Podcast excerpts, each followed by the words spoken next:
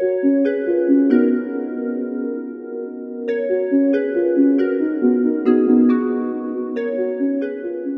right, so welcome to California Women Lawyers Podcast, Seat at the Table. I am your host, Summer Selleck, with my co host, Sabrina Ashton. Uh, we have the great pleasure of speaking today with District Attorney Nancy O'Malley in lovely Oakland, California. Thank you for being here. Thank you for having me. Um, now, before we jump in, Sabrina and I wanted to give the listeners just a quick highlights reel of, of some of your many accomplishments. So she's going to. All right. District Attorney O'Malley is the first woman to serve as Alameda County's elected district attorney, a position she has held since 2009. She is a nationally recognized expert in issues involving violence against women, violence against persons with disabilities, and interpersonal violence, including sexual assault, domestic violence, elder abuse, child abuse, stalking, human exploitation, and trafficking. One of D.A. O'Malley's passion projects has been the creation of the Alameda County Family Justice Center, where legal, health, housing, psychological, and other support services are available for victims under one roof to further their safety, recovery, and well being. This center is the only, second center to open in the United States and currently serves as a model for other communities. D.A. O'Malley's professional accomplishments include monumental contributions in the legislative arena with numerous bills she wrote being signed into law. Within the DA's office, she founded the HEAT unit, which is the Human Exploitation and Trafficking unit in 2006 and has led to statewide charge in response to human trafficking. In addition, DA O'Malley identified the national problem of backlog in processing rape kits. She brought this issue to the attention of the White House, Congress, and the U.S. Department of Justice and played a significant role in obtaining remedial action, particularly funding and the processing of those kits. D.A. O'Malley is also the 2016 recipient of the American Bar Association's Margaret Brent Award. Does it ever get tiring listening to all the things that, or, or us talk about all the things that you've done? Or are you doing fact checking in your head? What are you, what are you thinking? Actually, I'm thinking that was really great. Um, it really captures the highlights of the things I'm very proud of. Uh, and so, really, I should hire you guys as my speechwriter too. I'm in. I'll, I'll drop everything right now. right.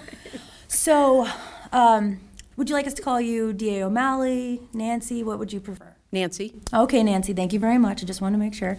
Um, so, Sabrina and I were talking on the way here about that moment when you realize you want to be a lawyer. I can remember mine, she can remember hers.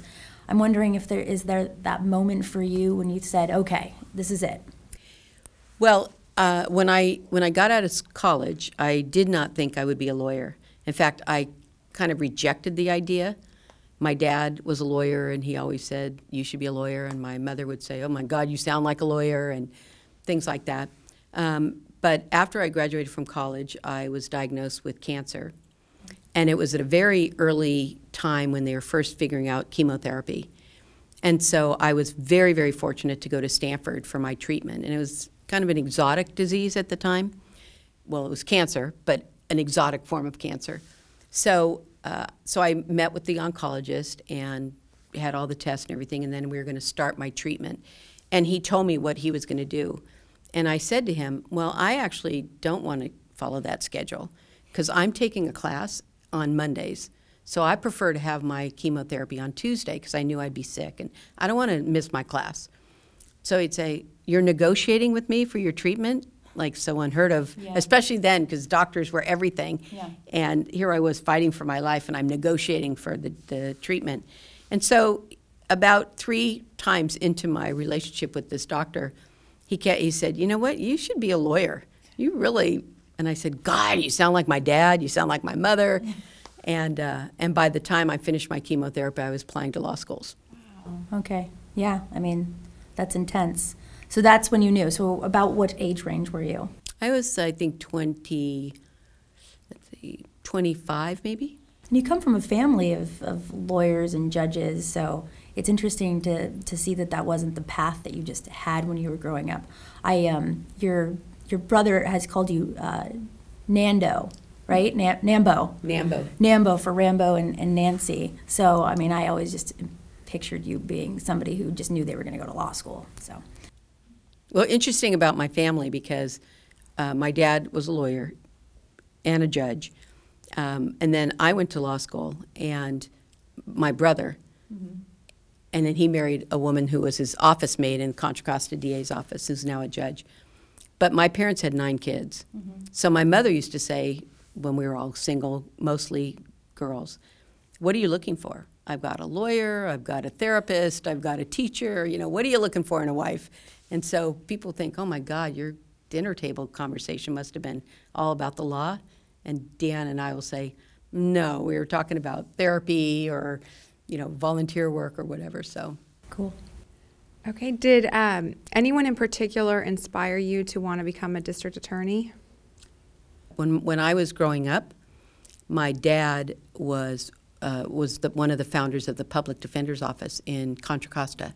He had been a deputy DA and been in private practice, but when it, the opportunity came, he moved to the Public Defender's Office, and they created it. So I would go with him as a kid uh, to his office on Saturdays, and he'd tell me, read this case, and then tell me what it's about. And it was my way of being with my dad, for one, because we are a lot of kids in our family, so you find your time.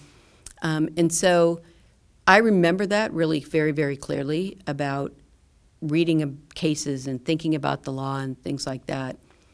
The um, when I became a lawyer, I went into private practice, and during law school, I had worked for a small firm, and uh, so I joined the firm as soon as I uh, passed the bar or graduated and passed the bar. And I remember going to court in Contra Costa County. I my client's name started with A. It probably was just get a continuance. I can't remember exactly what I was doing, uh, but I had no idea what to do, even though I'd gone through all the mock trials and everything. So I waited, watched what everybody else did, and then they came back around to the A's again. And I got my continuance, and I literally remember walking into the hallway of the courthouse saying, I am not going to be a lawyer who doesn't know what to do in a courtroom. So I was really fortunate to know someone here in the DA's office.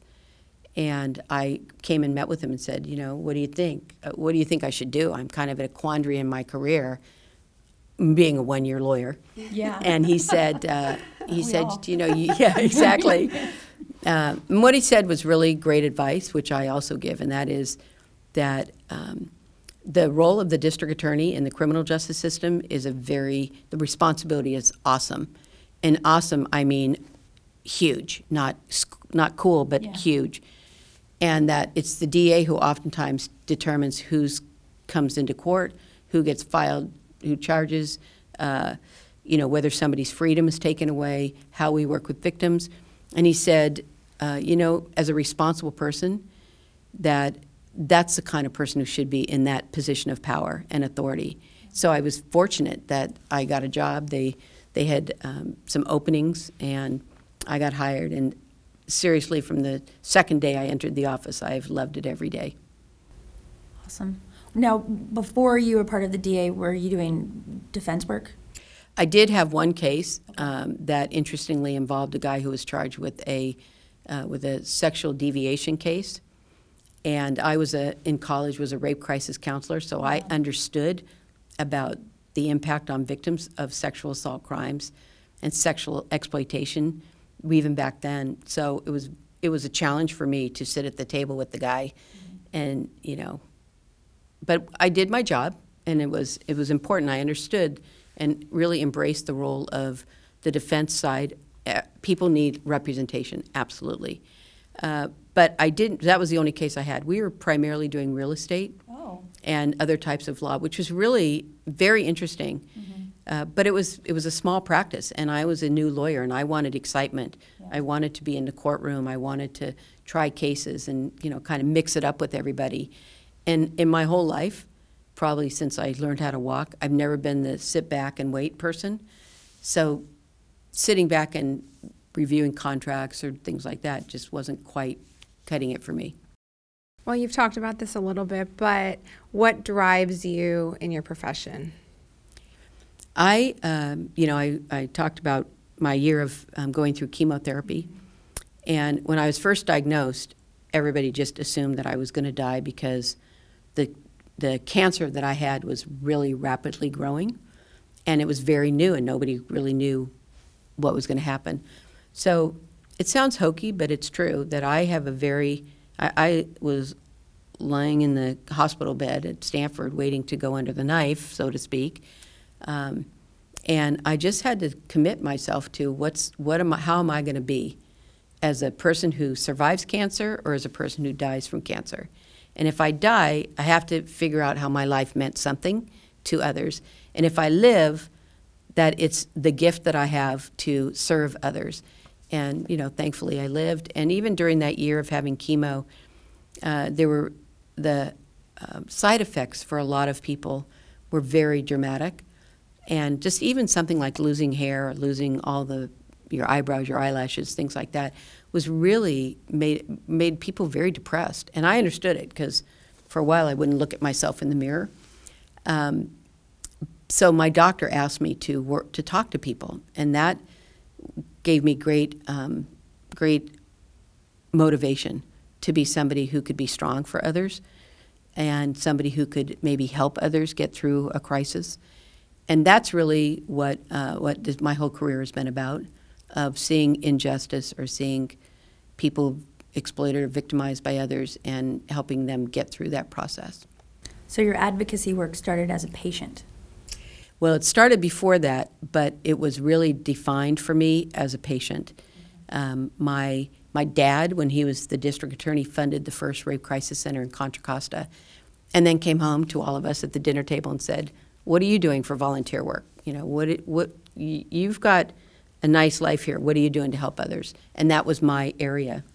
But I think now, when I listen to my siblings, even when we were growing up, we went to Catholic school, and you know we'd get bullied by the public school kids. And finally, I think I was in about the fourth grade. I just threw my books down and said, "Fine, you want to fight? I'll fight you."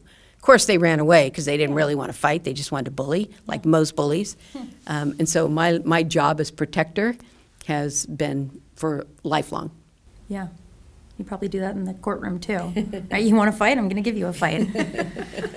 okay. Um, did you have a mentor? Is there anybody that you can, or, or multiple mentors? I mean, Well, for sure, multiple mentors. So Carol Corrigan Okay. was in the district in my office when uh, when I got hired. She was the one who recommended my hiring, and she was a strong, outspoken, very smart, very ethical woman lawyer. And at that time, it was mostly men in the office. that was the 80s, right? That was the 80s. And even in that time, if there were cases like sexual assault or domestic violence, oh, let the women handle it. And I remember telling one of the lawyers, hey, this is about practicing law. And I have a sensitivity, so I want to do these kind of cases, but don't pretend that everybody in this office cannot step into a courtroom and handle these cases, because that's wrong. And so I, Carol was a, was a tremendous influence and mentor to me. And there have been judges that I've practiced in front of. Um, you know, there have been men who have been very strong mentors. I have to say, Tom Orloff, my my uh, former boss, who was the district attorney, I had the chance to work very closely with him for 10 years as the chief assistant. But even before then, when I was moving the, my way up the ladder, uh, smart, methodical, strategic, really helped me go from, you know, I'm going in and fight to let me think about how I can best impact this outcome. And those are lessons that I, I, I, I mean, I, I use them every day still as the DA. Strategy. So he taught you to be a little bit more strategic. Mm-hmm. Interesting. Do you have a specific mantra that you use or think about on a daily basis? A couple things. One is um, just as a woman in the practice and as a, an activist in the community, my very favorite saying that drives me is if you're not at the table, you're on the menu. That's why this is called Seat at the Table, actually. Oh, is that right? Yeah, Oh, we named it for you. Very, so- very cool. Yeah. Well, it's true that, you know, the only way that we are in leadership in all professions is that we forced ourselves to the table. And so many women before me really forced their way in. Um, so that's one that, that really drives me. I want to be at the table. And even in areas that aren't obviously part of my purview, like what's happening with our transportation and you know all this stuff factors into public safety into healthy communities. And and so that's one of them. And the other one that I that I say now is to professionals if you're if this is in your purview do your job. Sometimes they say do your damn job like this is you're the one with the legal authority. Do your job. Because if we don't do our jobs and I say this to myself and to my staff, we're the only ones with the authority to protect victims of crime in the way that we do and move cases in, into the system, make sure victims aren't brutalized, and make sure that people aren't wrongly convicted and that we have evidence and all the things that go along with being a DA. If we don't do our job, nobody else can do it because we're the only ones with the authority. And I think about that with with um, Department of Social Services for the state that they have authority over trafficked and exploited youth. Do your job. That's what we need you to do. Do your job. Just to turn for a second, I know we don't like to talk about, just generally, people don't like to talk about hurdles or, or failures, but are there any hurdles that you've had, any, any failures that have changed your perspective on the legal profession, if you care to talk about them? Well, sure. Uh, I mean, I, I think that uh, when I when I joined the office, like I said, there was primarily men, um, primarily uh, white men, who were in charge, and so being able to um, express myself without being marginalized as either a big mouth or too bold or you know who do I think I am, um, those kind of hurdles at at any given time, I could have just said, "Screw it! I'll just go do my, I'll just do my little thing and get my paycheck and be done with it." Um, but how to navigate those waters mm-hmm. became really important to me, and not being willing to when people push back of not accepting that. Probably the the greatest story I have about that is that um, Sabrina, you mentioned about the work with the testing the backlog of rape mm-hmm. kits.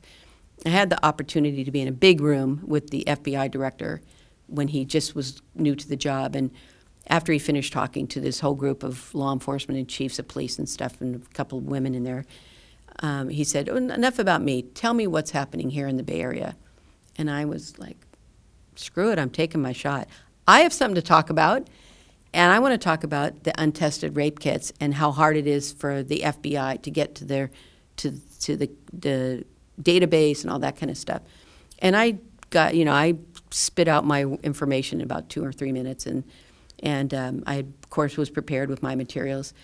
And when I when I went up to get my picture taken with him afterwards, he said, "I just want you to know I know how hard it is to change a system, but we're behind you."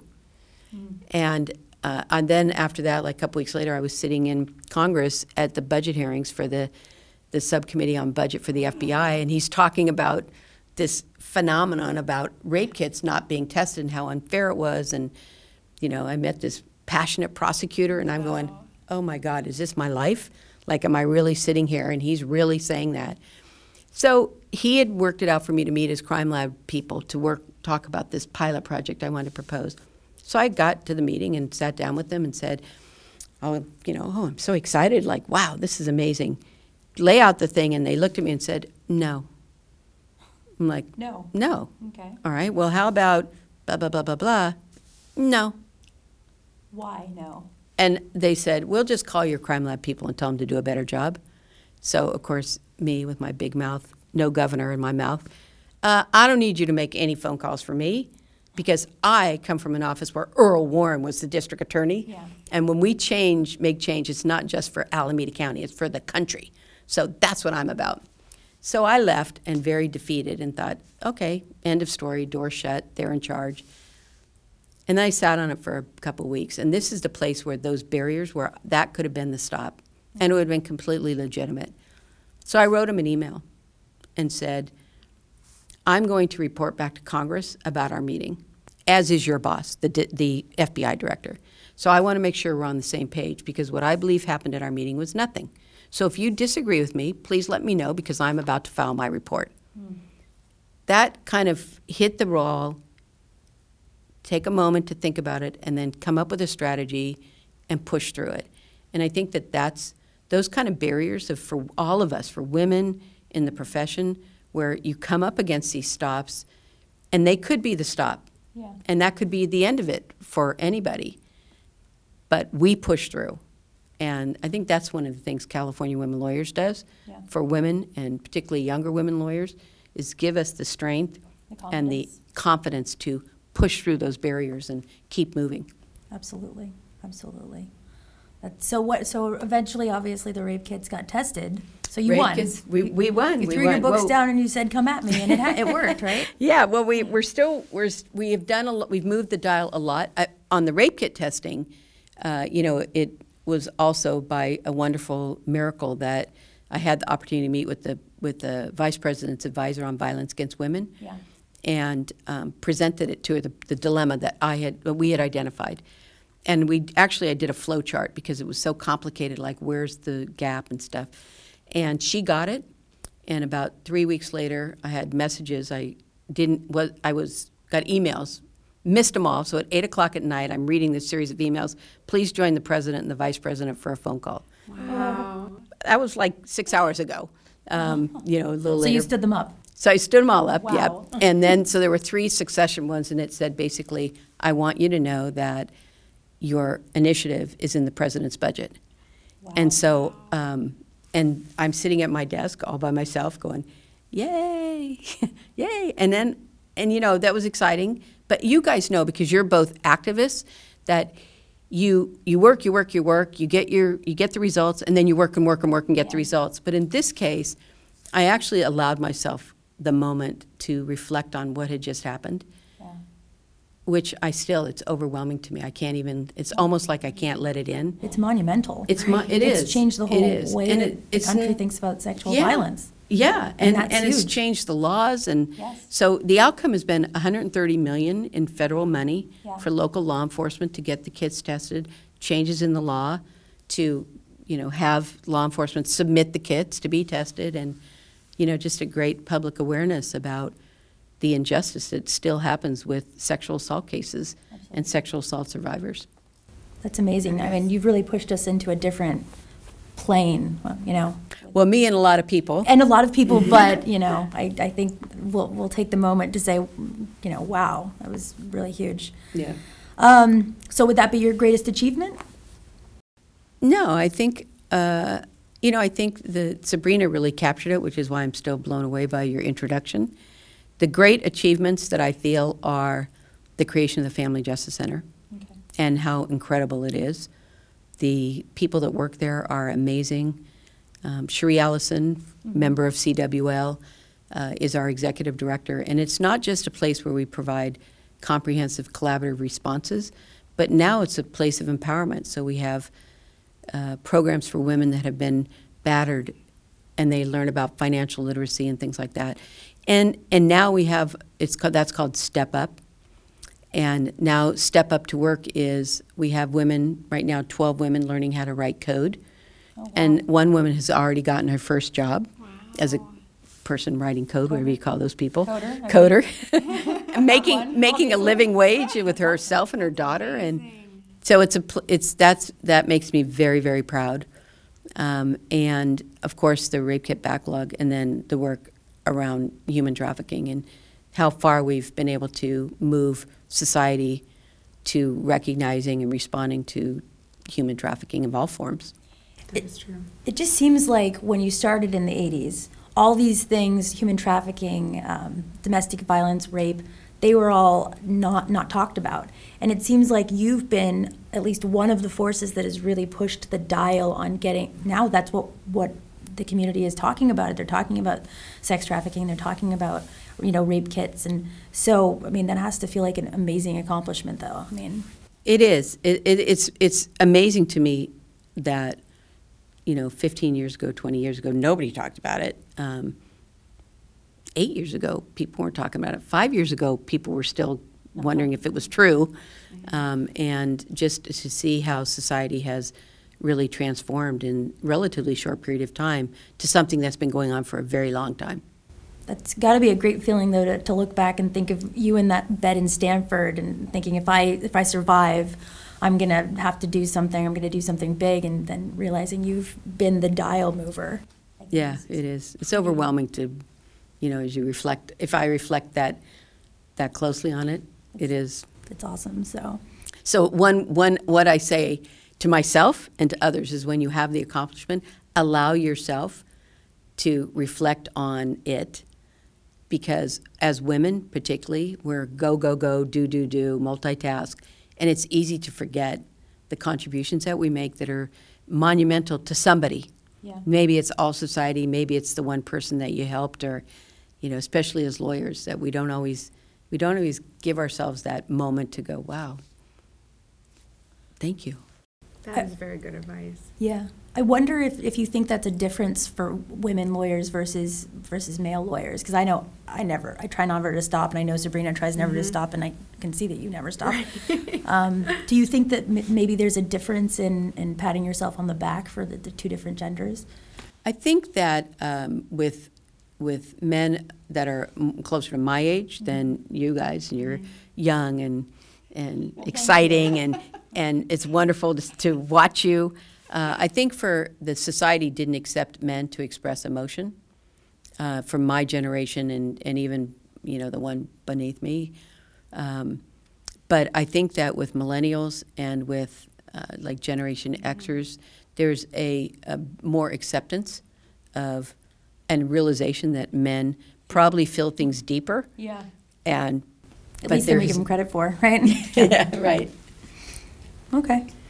Do you think there's a difference between um, being a woman leader versus the male leaders that you saw in your office or in other offices? Are there different rules? Is kind of what I want to know. Or do you think that there are different rules? I think there are, first, just to your point, Sabrina, I do think there's a difference in leadership uh, but from women than men. I think that, uh, I mean, there's a lot of research around this issue also, uh, but women, I, I don't want to sound like I'm stereotyping it, but women, um, you know, bring a different focus on the workplace, um, and particularly for other women and for men, like just maternity leave, paternity leave is a perfect example that we recognize now that it's critically important for a parent to bond with their baby. And it isn't just mom, but dad has to bond with their baby, and they should be able to bond with their baby. So I think that those are initiatives that women have brought into it. I, I also think there are different rules, and you know, there, um, and it may be different rules for people that are more outspoken. And of course, we know still in too many places if if women confront men, even if it's respectful confrontation, that they're treated differently. They're sometimes excluded from the meeting room, or they're labeled in a certain way uh, as being too aggressive. Or, you know, we saw this frankly in the campaign between Hillary Clinton and the the other people that no matter what she I mean she, on so many areas she was speaking truthfully about situations and conditions and accomplishments and challenges and that would make anybody it should make anybody at that level be anxious about where our country's going Yeah. and yet she got labeled so often as somebody who was hysterical or all the terms that they Dishonest. place on women Yeah. It's interesting. How have you um, used that to your advantage, or how have you been able to overcome some of those challenges? I work really hard not to pretend I'm somebody that I'm not. And I think it's almost impossible to conceal someone's true personality. That's so, very good advice. Yeah. so, and this is, we talk to trial lawyers about find your style and then refine your style. When I was a new deputy watching some of the guys try cases, I'd think, oh, I like that. Oh, that's pretty good. But it wasn't me. But I thought that's what you had to do. So it was awkward. I mean, I can remember giving a closing argument in my second misdemeanor trial, and it was the jury was looking at me like, this woman's a psycho. Like, I have no idea what she's talking about in this closing argument because I had taken it from someone else. So I realized, you know, what's my style, and how do I how do I communicate with people, and how do I pay attention to what people are saying, and things like that. And so, so I really think that that is critical. Is that find your style, be comfortable with it, and don't hold back. Uh, and you know, there's a. I mean, I have to say that I've gotten great feedback about you're too in your face sometimes, or you know, let other people talk, uh, that kind of stuff. And I hear it. I mean, I really reflect quite a bit on how I am. Uh, and we all, under stress, you know, we kind of lose track of how we come across and things. So I'm, I reflect a lot on that. And I also invite a lot of people around me to reflect on their Yeah. behavior too. Mm-hmm. Like, listen, and I start with, look, I reflect a lot on how I how I come off. I'm a strong woman, and I speak my mind, and I'm very strategic. So I get it. So I realize that you know if I go in a room, I can scare some people. I don't want to do that. I want to you know be able to support people and communicate, which I do. So I, I invite people to reflect on themselves and how they how they come across and you know manage their stress so it doesn't come out through their their verbal interactions. Do you think that CWL was a place that allowed you to blossom and find that voice or, or enhance that voice? I when I joined CWL, I felt like I had landed on the moon Yeah. with oxygen, a full supply of oxygen. Me too. You know, it was first of all women from all over the state, different types of law they were practicing. There wasn't this sort of backstabbing, competitive thing. We're all moving in the direction of what can we do to enhance and be the voice for women lawyers. And that to me was awesome. And I think that what, because it's such a diverse organization and because it's statewide, the exposure, like you're from Contra Costa and you're from Fresno County, and you guys are partners now. Yeah. And, you know, there's so many people that I was able to do things with that gave different perspectives or came from different backgrounds. And we, but, but in the end, we had such a level of commonality. So, yes, I do think that CWL is an amazing place for women lawyers to find their voice and to grow their careers and to, you know, be exposed to other opportunities that they may not have, have understood. And the other thing about CWL is that, you know, a lot of times uh, when, when men get picked for the projects, it's because they show up at the meetings and the women are back doing the work. CWL, you show up for the meetings and you're doing work and you can grow if you want to. Yeah. You don't have to, but if you want to, it's a great opportunity. Absolutely. So true. Um, Prudence Hutton wanted me to ask you specifically, how important do you think the role of women's organizations like CWL or, or Women's Bar Association is for the advancement of women? Do you think it's necessary? I do. I think it's critical. I think that uh, with traditional bars like the County Bars Association, and you know, we're seeing more women in leadership, of course, uh, because there are more of us for one, but we are seeing women in leadership. But some of the issues that women confront in the legal community are different than men. And so I do think that women bar associations give a voice and give legitimacy to women lawyers. When I was coming up in the ranks, and particularly when I became the president, CWL had really not been involved in the political process or the legislative process. But really, if you think about it, there's 3,000, we were 3,000 strong, Yeah. and, uh, or maybe more. Um, and how could we not have, be an influencer of how society looks? And I think one of the first bills that we really got involved in was when they were uh, handcuffing pregnant women who were incarcerated. And we took that on as an issue. And nobody could deny the voice of 3,000 women, even though there were only two or three of us standing there. We represented the voice of women lawyers. And not everybody and all women are on the same page in terms of politics or careers or you know decisions, but but as a united front, we are legitimate because of CWL and other women bar associations. It does also feel like in a women's bar association, you can find a commonality even if you're a different political ideas or, or what have you. So I understand that. Do you ever meet with or interact with other women leaders in some type of setting that's like a California Women Lawyers that is for district attorneys or for elected officials? Uh, so the uh, in, in my county, we're very fortunate because a lot of the department heads and our county administrator are women.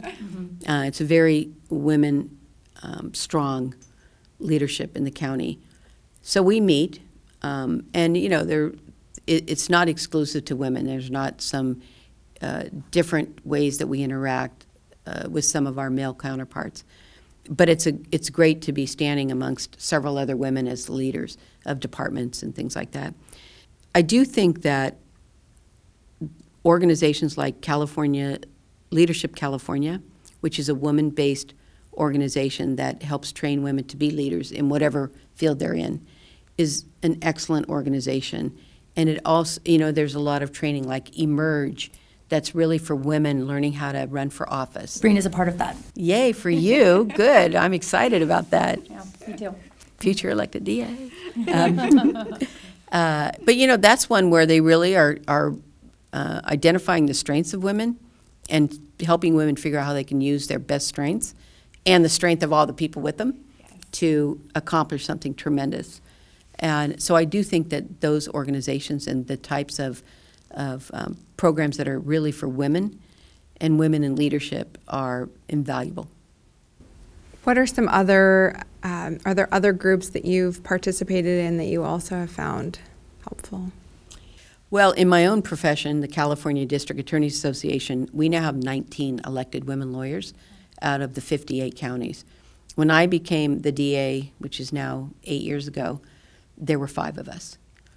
And uh, so there's been a big growth there, and that's exciting. When there was, uh, even before I became the DA, uh, the few women women DAs would have uh, dinner, just the women, at our conferences, and they called it the Diva Dinner, and that has carried on. And uh, you know, now we have the men trying to trying to get their way in, but it's really reserved for just the women, so we can have conversation and, and discuss things. I many years ago, I when there was a, the president of the DA's Association was a an older guy that had been in the I think he was the longest sitting DA in the state at the time, and I um, approached them to create a women's section. And for him, the answer was no, I don't like segregating people like that. It's not healthy. And I was trying to convince him that there are different issues for women prosecutors in the workplace, and we should be able to have a women's section. We've never gotten to that women's section, and maybe it's not as, as um, significant now in that context. But uh, one of our one of our DAs, Jackie Lacey, who's the district attorney of LA, has gotten very involved with the National DAs Association, and she has she just got reelected to her second term. She started a women's section for the National DAs Association. Man, you can't even get in that room. It's so packed. So clearly, there's an appetite and there's a, a desire for women to be able to network with women and not feel like if I share a, a personnel problem in my office, I'm not going to be judged by by this guy. Oh, you're just a woman. You're w- weak or whatever. I don't. Whatever the thing is, but it's been it's hugely successful, and I think that that's uh, you know another great. Uh, those women like like um, uh, so many women that have been solo as prosecutors as the, the head DAs have really forged this ahead for all of us. Cool. Um, I know you're busy, and we probably should wrap this up because you've got things to do. Um, but I, I wanted to ask if you could. This will be listened to hopefully by 3,000 lawyers, women lawyers. If you could speak directly to to the women that are listening, um, in the, and in the profession today, what would you want them to know? What would you want them to remember? uh, to all the women lawyers out there that everyone has their goals and that there's no uh, there's no um, one pathway for how women achieve satisfaction in the in their careers and make a contribution to society. And so really it's identify and and uh, you know I, like I spoke earlier about stay in your lane. For women lawyers, you don't have to stay in your lane we can experience other uh, other ways of doing business. We can meet other lawyers that are practicing unique kinds of law. We have women who are leaving the profession as traditional litigators or, or practitioners and starting businesses that are outside the law profession but really re- fall back on the training they've received. So it's really the the opportunities have never been better for women in our profession for all of us to pick a path that we want to pursue and not and be able to pursue it to the full extent. And not everybody wants to be the head of an organization or a partner or whatever, but some do. Mm-hmm. And so I think that's really what's beautiful for women lawyers now is that if you want to be the head, you want to be a partner, and if you're in a firm that doesn't look like that's going to be a successful pathway, go to another firm or start your own. I mean, there's so much opportunity to achieve that level of satisfaction that we want in life. Because at the end of your, our lives, when we reflect back, we don't want to say, God, I should have done blah, blah, blah. We want to say, this was a satisfying life, and I'm so happy that I lived in these times when, with my, with my degree, with my license, with my intellect, with my personality, I could do what I wanted and, and feel like I made a difference and my mark on society was felt by someone and others. Well, your mark has definitely been felt by many people, so those are some strong words for our listeners. Anything else from you, Sabrina? Yes, no, we thank you so much for taking this time with us today. Thank This was you. amazing. I couldn't have asked for any more. So. Well, let me say about the two of you. Oh, no. that uh, you know I uh, I have watched you both in your young years, probably more. Some are you because I've seen you around more. Um, but both of you are the leaders of, of now, and will really just continue to grow. It's really exciting, and I have to say I appreciate that you find a table and find your seat at that table. Because if we're not continuing to build, like if, in my generation, if we're not opening doors and creating opportunities and sharing what we can for younger or women like you both, then it dies with the person who held on to that. Like we're like, you know, the the bird that we're sending out into the universe and Passing you the know, baton We're passing the ways. baton in a lot of ways, and and it's a responsibility I think of women uh, of my generation to make sure that women of your generation have what you need to continue moving us into even more directions than what what we know at my level. So thank you both very very much. And thank you for that. Yeah, you've got really big shoes to fill, and I'd be lying if I said sometimes when I'm facing a, a hurdle, I don't think, you know, what would what would Nancy O'Malley do? So, exactly. um, you know, so that's amazing. Because I say, what would Summer or Sabrina do? Oh yeah, sure. Okay. All right. Well, thank you very much again. Thank you. thank you.